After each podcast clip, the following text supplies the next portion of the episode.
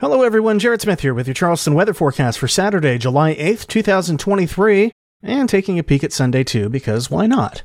Well, the warm and storms continue across the low country this weekend as we remain on the northern fringes of a subtropical ridge aloft, with a trough draped across the Midlands into the Piedmont of North Carolina at the surface.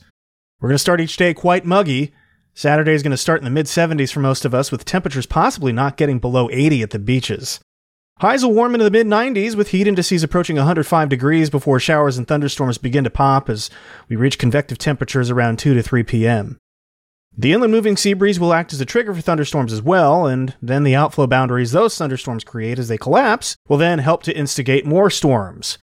It's the circle of life and the typical weakly sheared pulse thunderstorm environment we find ourselves in during the summer. Storms will be slow to move, but as I hinted at earlier, the lack of shear is going to keep them from getting terribly organized and long lived. However, the strongest storms will still be capable of some wet microbursts where these boundaries collide, and very heavy rain will be possible in some spots as well. Daniel Island in downtown took it on the chin on Friday, with rain rates 2 to 3 inches an hour causing some flooding. And as always, remember every thunderstorm is dangerous due to the lightning it produces. And we've had several cases where we've seen bolts from the blue on the radar this week so remember, if you're close enough to hear thunder, you are close enough to be struck. When thunder roars, go indoors. Expect similar conditions Sunday as the pattern essentially remains stagnant. The scattering of showers and thunderstorms in the afternoon to help cool some of us off on another mid 90s day with heat indices once again touching 105. Generally speaking, this weekend is not a washout, but you'll want to make sure that you have indoor backups for your outdoor plans, especially in the afternoon and evening hours.